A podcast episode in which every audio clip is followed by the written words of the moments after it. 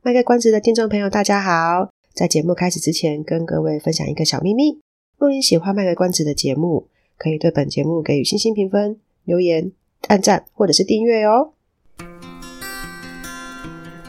欢迎收听《卖个关子》，来听听智商心理师麦麦今天想跟你卖什么关子，陪你迈过人生关卡。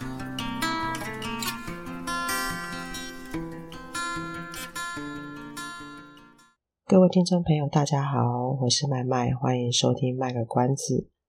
这一集的卖个关子，想要讲的是跟社会新闻事件有关的，也就是我们的呃民进党了发生的党工遭受性骚扰的事件。那因为麦麦的录音通常习惯是在礼拜五的晚上，所以截至礼拜五晚上的时候呢，已经。呃，爆出了总总共加起来总共是爆出了四件性骚扰的的这个事情，但请放心哦，这一集麦麦想讲不是政治议题，就是没有办法，因为这件事情发生刚好是在政党政党的这个背景上，可是它就是一个社会新闻，那这就是一个性平事件，所以麦麦还是会想要讨论，就是因为它是一个性平事件，那这个是一个性平事件呢，就不会因为它发生的背景是一个。跟政治有关，我们就不去提。其实并不是这样子的。相关的东西，我们之前也有提过，就是性平的东西。之前有从戏剧啊、社会现象啊，还有，哎，其实这个党之前有发生过一次嘛。那个呃，高嘉宇他被啊发生这个亲密关系暴力的事情，因为一直不断的发生，所以我们就还是一直不断的去重新讨论这件事情。详细的细节，大家网络其实都查得到啦。我们这边也不是要去做一个八卦，或者是呃，或或者是一个把别人的资料拿来用的这个这个管道。这个节目主要还是要讨论呃，我们想要讨论的议题。所以从这一次的事件里面，我们可以再次的去发现到说，性骚扰这件事情，它真的不是一个这么容易就可以说出口的事。《人选之人》里面演的那个剧情，当然他，他是那个王静那个假角色，他演说他其实要要跟他的主管讲出说，哎，其实他过去发生的这些，呃，被拍一些性爱照片，然后担心自己的照片会被流出去，还有他他们去找呃，或是在办公室里面遇到这个性骚扰的事事情，他本来就不是一个很容易说出口的事，可是。对很多人来讲，会觉得很难想象，会认为说，这有什么好不容易说出口的？那这些行为不就是呃，把把那个事情经过平铺直述的讲出来就好了吗？真的没有这么简单哦。昨天看新闻的时候，呃，我记得，因为我们家都习惯看张雅琴啊，他的新闻当然也也不能说他是新闻，因为他他有直接讲过说他的。这个节目其实是在评论新闻，所以他不会照一般播新闻的方式去讲。那这个张雅琴主播，他就有也是在节目上就直接呃分享他过去的遇到个遇到的一个情况。他说，其实当下真的是会觉得很慌乱，不是每个人都有办法很很快速去做一些反应，或者是说可以像我们平常现在这种状态很很很安全的时候。可以讲得很简单说，啊，就怎么做怎么做就好了。这样，那个东西其实真的不是那么那么轻而易举的哦。事情发生的当下，大多数的时候都是觉得慌张，就是慌张。那个时候只能想着怎么保护自己，跟我我接下来到底该怎么做。所以那个当下真的很难去呃做出一些我们觉得很简单说跳车啊，或是去马上去跟呃公司的性平会提申诉啊，或什么的。也许有人做得到，但是并不是所有人都有办法这么做的。很多人会质疑，就是啊，为什么你现在才讲？如果我当下都没有办法马上反应呢？我难道不需要一些时间去消化我那一些情绪吗？哦，可能我之后还要再面对那一些呃过去曾经性骚扰我的人，那这个压力本身就一直存在着。我要怎么去处理这个东西？处理好之后，我当然才有那个空间去思考说。我现在要把它讲出来，更何况讲出来，这是一个非常非常非常难的事情。跟自己的朋友、跟自己的同事、跟自己家人讲就算了，至少还是一个比较封闭的一个团体。今天这几位他们选择的方式是公开的陈述，就表示会有很多他没有办法预期的对象，可能留言啊，或者是甚至不认识他的人啊，或是跟他根本也不是很熟的人啊，哦，可能就会突然之间去关心他或什么之类的，或是呃，他他可能要做，就是他要回应的东西是很多东西是他没有办法去想象，或是他没有办法预料得到的。所以这个东西从来就不是一件很容易的事情。我我个人其实是觉得非常佩服他们的勇气。再来，我想要讲的是说，其实性别之间的那个权力地位的变化啊，它其实，在我们人类的历史当中，就是本来就一直不断的在改变的。随着每一个时代有不同的脉络背景，那不同性别之间的权力地位就会一直不断的有变化。即使我们说大概这两三年来讲好了，可能大家会好奇说，诶，那这件事情为什么去年发生，去年不能讲？真的像人选之人讲的一样，因为那时候在选举，所以不能说吗？或许是，或许不是，我们不晓得啦。假如真的是的话，你看，光是从去年到今年，今年其实也一样要面临选举啊，因为去年有那个什么，去年是市长选举嘛，那今年会接下来遇到是总统的选举。所以其实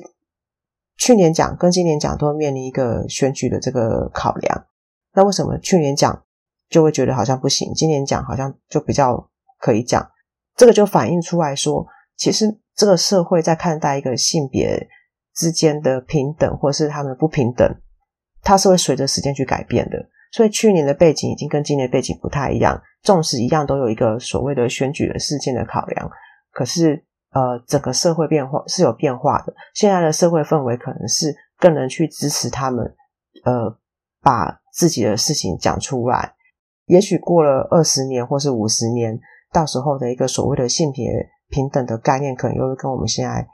呃所认为的性别平等的概念是不一样的。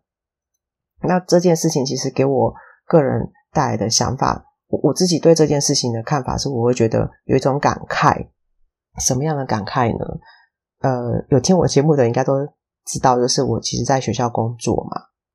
在学校工作呢，因为学生的这个背景的关系，特别是未成年的部分，就有我们的儿少法会去保护他们。所以当呃未满十八岁的的小朋友他们在学校遇到这个，不管是性骚扰或性侵，只要这件事情他的他他被揭露出来，是被一个。所谓的社会的一个有被赋予要责任通报的单位知道的话，啊，比如说我们之前有介绍过嘛，哪些单位是有责任通报的义务的？呃，医院、学校、呃，警察局，然后里长，然后那个大楼管理员，诶，还有还有什么？我我要我有漏掉谁吗？就是这些，其实就是呃都有通报义务的。所以当这个性骚扰或性侵这些事情，的揭露是被这些单位知道的话呢，他们就有责任通报义务，那就要去跟社会局做通报。不管今天这件事情通报之后，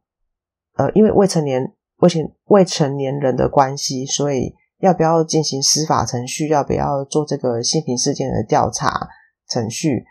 这个是由呃未成年人跟他们的监护人，呃，或是法定代理人、法定代理人去讨论。所以，不管他那个事件后来会不会进到这个所谓的司法程序或者是性平调查程序，其实只要通报之后，我们就会有资源去介入。什么样的资源呢？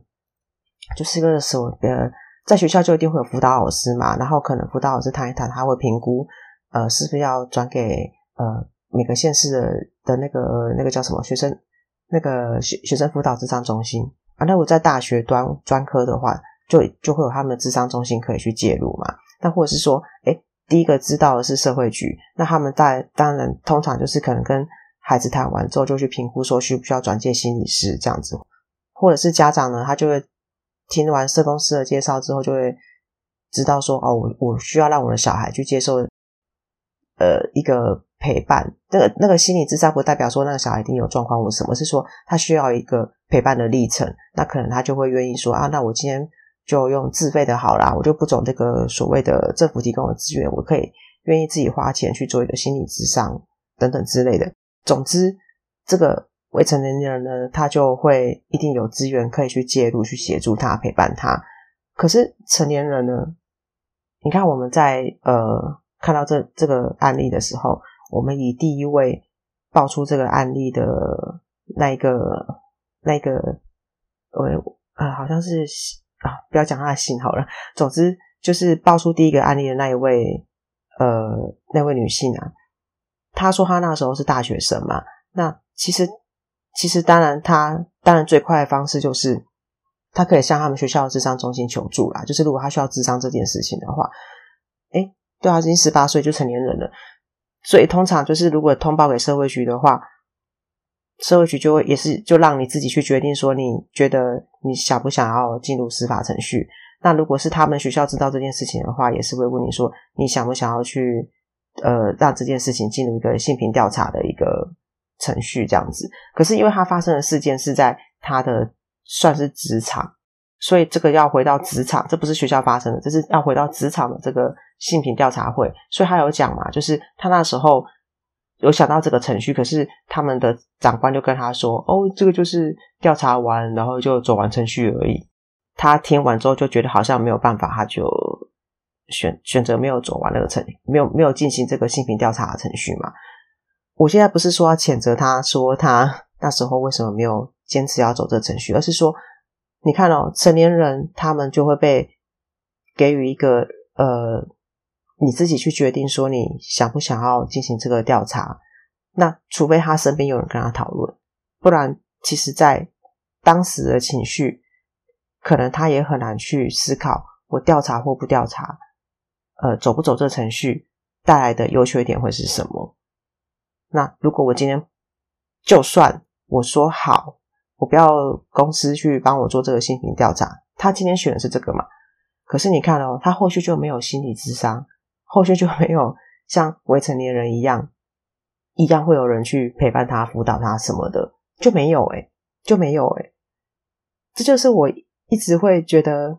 因为现在的社会已经很多人都很愿意去分享自己以前小时候的经历，然后跟大家。呃，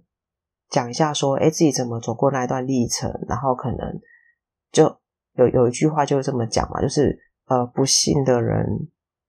不是呃有就是就哎，我忘记那句话怎么讲，就是类似有点说，如果有一个人他的童年是过得不愉快的，他就得用他的一生去疗愈他的童年，类似这样的概念。就是因为这个概念，所以我们的政府投入了相当多的资源在。呃，保护我们的未成年人，就是希望他们的童年可以少一些创伤，或者是说，在他们遭遇到一些困难的时候，赶快的提供一些协助或是陪伴，那缩短或是尽量让他们也可以不需要拿他们的一辈子去疗愈自己的童年，这样子。相对的，就看到我们的成年人，他们就少了这一个资源。他们变成因为是成年了，所以好像就要自己去去找自己去找资源，然后自己讲好听点，就是说我们尊重他的决定啊，确实也是尊重他的决定啊。但是可能他们有时候也不知道说自己有什么资源可以运用啊，他们也许也想要有人可以去陪伴他们或协助他们，但是不见得会像未成年人一样有。很多的东西就很快就摆在他眼前，说：“哦，你有这个 A B C D E 这么多资源可以选择，然后你可以选择说，我现在要用什么方式去陪伴我自己，或是处理我这一次的创伤事件这样子。”所以，其实麦麦从念咨商以来，都一直很想要做的是成成人咨商，而且其实后来现在在现在在跟青少年工作，就会发现啊，有的时候真的更需要。去疗愈的，或是说更需要去陪伴的，反而是大人。因为如果我们把大人的部分处理好了，他们就可以用更妥当的方式去陪伴他们的孩子，或是下一代。那下一代自然不就可以少很多的，就可以避避免掉很多的那种家庭教养上的一些造成的一些状况嘛，不是吗？对不对？就是我们好像投入那么多资源在儿少身上，可是。在在对大人的部分呢，我们有没有办法提供更多的东西让这些成年人知道说，我们有呃怎样可以促进心理健康的方法来帮助你，那不代表你有问题，也不代表说你很糟，就是一个你给自己一个机会去了解你自己，然后如果你需要的话，我们这边有各式各样的方式可以陪你一起去调整或是改变，把大人处理好了，下一代自然就会好。也这也是为什么我要做这个节目啦，因为我我我希望可以透过这个节目去把我这个信念给传达出去，然后让很多成年人也可以就是听到这个东西之后，知道说，哎，其实我还是可以去照顾我自己的，我本来就值得去照顾我自己，照顾我自己。并不会因为我成年了，所以就丧失这个权利，并不是的哦。好，这是我个人的想法啦。呃，但这次的事件呢，除了让妈妈有上述刚刚讲那些想法之外呢，我想在这个节目的最后呢，想稍微再提倡一下，因为这个主题我们讲过很多次嘛，就是呃，发生什么事情呢？它并不是我们以为的可以这么简单就讲出来的，还有很多很多种当时的原因。这个东西我们就不再重复了。所以，我现在想要做的事情是想透过这个节目呢，就是跟大家讲说，在这个社会，我们台湾的社会，可能最近会有一段时间比较把焦点放在这件事情上面的时候，我们还可以做些什么事情哦？我我大概想了几点啊，可能不是那么的周全，但是就是大概想了几点。那第一个是我们可以创造一个温柔陪伴的力量。当然，我们看到这个所谓的性骚扰的这个。事件，我们对这个行为人一定是会觉得很生气，或者是很不喜欢，或是不认同等等的，我们会一些谴责。但是有时候我们谴责行为人的方式可能太嗯太直接，或是太怎么讲？呃，可能用尽我们的全力去骂那一个行为人哦。那那那有些方式可能就是太。坦白也不能讲，我我不知道怎么形容诶，就那些东西可能其实会让受害者其实更难受的。比如说，我们直接就是骂那个那个那个导演啊，或者是说那个主管啊等等的。那那个过程，可能我们在骂的时候，有些方式可能会让受害者是会有一个二次伤害的。好，就是没有办法没有办法让让这个受害人是觉得好像是有被同理到的。这。这个这个要怎么要怎么举个例子呢？比如说啊，我我举个例子好了，呃，但但这个我我不确定，我不确定在这一次新闻事件当中的人是不是真的会这么想。但是我只是举个例子，比如说我们就选择说啊，那一种导演我们就不要用他，为什么这个这个单位怎么会这么这么糟糕，都没有去留意到你自己选的人，呃，O 不 OK，然后还选这种导演。这种厂商来合作，来这边残害残害其他人，只要当然我们是因为很生气，我们不认同那一个人的行为，不认同那一个加害人的行为嘛。但是这种说法有时候啦，我我我要指的是说，不是全部，只是说有时候可能在受害人听起来就会觉得说更受伤。对呀，怎么我之前的单位，我之前的公司，好像把我们的。的尊严或是安全放得很，放得放得很低，是完全没有被重视到的。然后可能他就觉得更难过，这样子。就我们谴谴责的时候，那个用词啊、力道啊，有时候太大了、太直接了、太大力了，反而会让那个受害者就是好像又再一次面临到那一个，会把他拉到那个好像是当时受伤那个场景里面一样。所以有时候这种太力道太强的这种谴责，他看起来好像是个同理，可是他其实有时候是会让这个呃讲出事件的这个人，就是这这个事件的当事人，其实是会觉得情绪太强，他好像要被拉回去当时的创伤事件一样。我们可以取而代之的是，我们用一个比较温柔陪伴的，就是好好的陪伴他，听他讲完这个故事，就是好好的安慰他，这样就好了。这这其实也是一个方式，可能对他来讲会是更，也也许会是一个更妥当的方式啦。哈，就我们当然会生气呀，因为这个跟我们普遍价值就是不一样嘛。好，这是我刚刚讲的这个温柔陪伴的力量。那第二个的话，就是可以就事论事，因为这次事情刚好跟政党有关。那当然对发生事情的这个政党，我们就直接讲，因为这个网络都查得到。对民进党而言，可能民进党的很忠实的支持者，可能就会呃，也许啊，我是说有一些啊，不是所有全部，然后可能有一些他就会觉得说啊，可是我支持这个政党，那都要选举了才闹出这个事情，他会不会就反过来攻击这一些？呃，揭露这些事情的人说：“你怎么可以在这时候爆出这件事情？是不是要影响选举啊？什么什么什么的，就会反过来去谴责这一些受害者。又或者是说，他的敌对政党，我们就讲，哎，这次敌对政党很多，诶可能国民党、民众党，还有什么？哎，现在可能会出来选的国民党、民众党啊，还有郭台铭嘛，因为他现在不晓得要跟哪个政党合作，我们先把它当成一个独立的、独立的单位好了。”就也许他们的支持者可能就会趁这次的机会去踩民进党，然后可能就会讲一些话，那就会回到跟刚刚我们讲的第一点一样，他们想要去谴责这个行为，可是那个那个谴责其实就很容易会在受害者的耳耳朵里面听起来就会不不太确定，说你现在是在谴责这个那些做出性骚扰的人的行为，还是你只是想要拿这件事情来消费？然后作为你一个政党对政党之间的那个斗争的工具，就说这这种东西就很容易，不管是自己支持的政党发生这个事情，然后反过来说，你怎么可以在这时候爆出这个事情，然后让我们影响我们的选举，或者是说敌对的政党拿这件事情想要来攻击这个民进党，结果可能其实会让这个受害者觉得说，哎，结果我的事情被你们拿来就是当一个。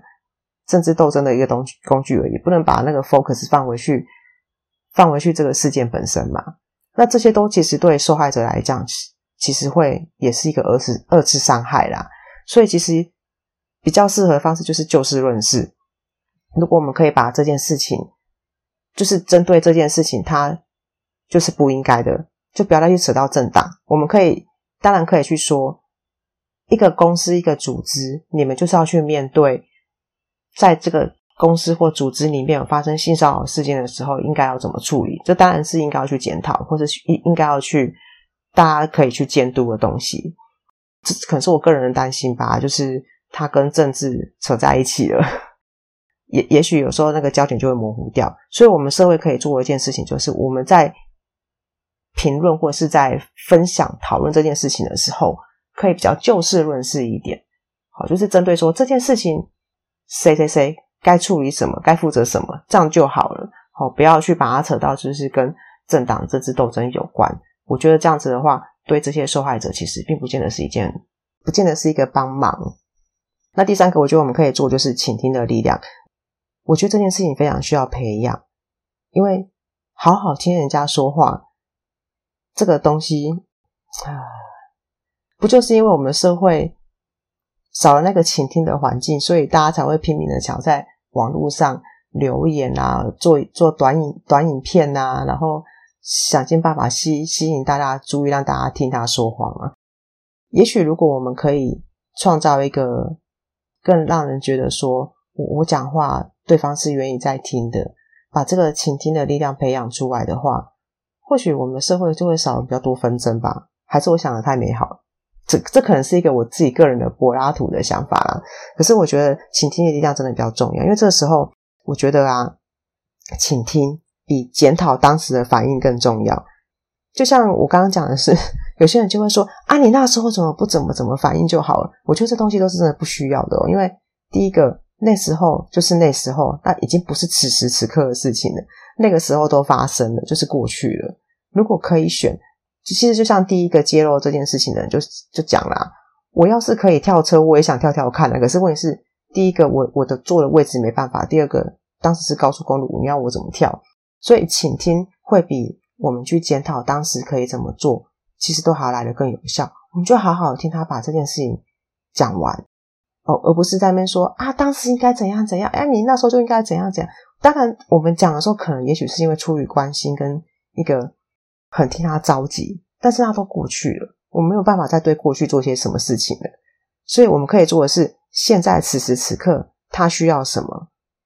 他如果需要是倾听，他如果是需要是陪伴，那我们就给他倾听跟陪伴就好了。那最后一个我们可以做就是同理心的培养，这个东西真的很困难哦，因为同理心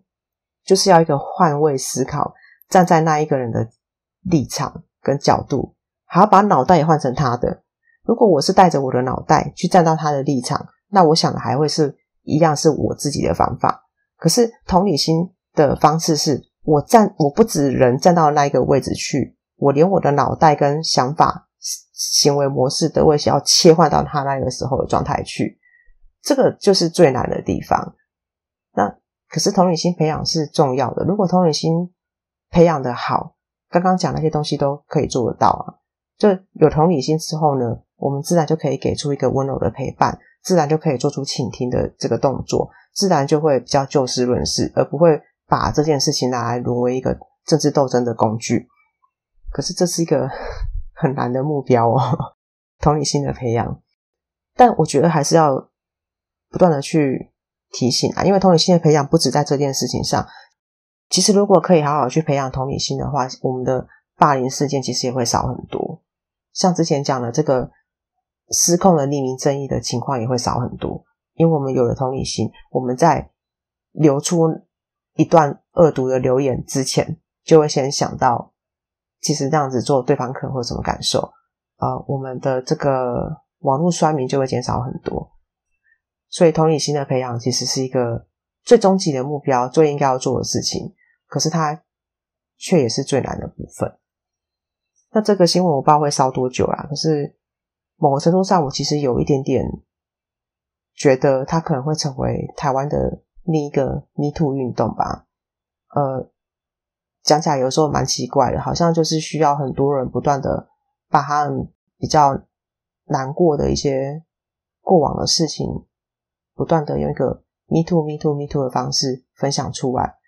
好像就是要得透过这种方式才有办法让社会去比较留意一些现象或是状态。但是就是变成说这一些分享出来的人，他们就比较牺牲，我觉得啦，因为就像一开始讲的嘛，他今天。要讲出来，他不是在一个封闭的团体里面讲，他公开讲出来，就要去面对很多各式各样的人、各式各样的人的留言跟反应。可是，也许有时候，我以为我准备好了，我可以去接受这一切了，接受各式各样的人的回应。但是，真的看到的时候，可能还是会觉得那个心理的冲击是很大的。所以。想要再呼吁的是，我们可以做就是温柔陪伴、就事论事、倾听跟同理心。希望用这个四点，可以去呃塑造一个比较对这一些呃勇敢揭露这些事情的受害者，让他们觉得是比较安全，然后让他们觉得是一个比较友善的环境。好，以上慢慢语无伦次的结束了这一集。嗯，因为其实本来慢慢今天要讲别的东西啦，可是。只是没想到说，诶、这个性骚扰的事件越演越烈哦。那既然这件事情已经越越演越烈了，就表示说大家还是呃，也许这是一个机会，我们还是要再去重新看一下我们的性别平等，并不是就只有停在目前我们觉得很棒很棒了，我们还是一直有进步的空间，一直有改善的空间。那我们也不应该以。现在好像做的不错，就好像就是可以停在这里，觉得可以以此为傲，就是当然可以让这个环境是更友善的，我们就可以尽量去做，所以才突然改改这个题目，然后就会讲得有点语无伦次这样子。谢谢大家的体谅。好，那欢迎大家可以留言，就是分享你的心得或是想法，然后也可以敲碗。那我们就下一期再见喽，拜拜。以上是我们这次的节目内容，谢谢您的收听。如果您喜欢我们的节目的话，欢迎订阅我们的节目，或是到粉丝专业路上有个心理师追踪暗赞。若您对节目有任何的想法，欢迎留言让我们知道。下次再见，拜拜。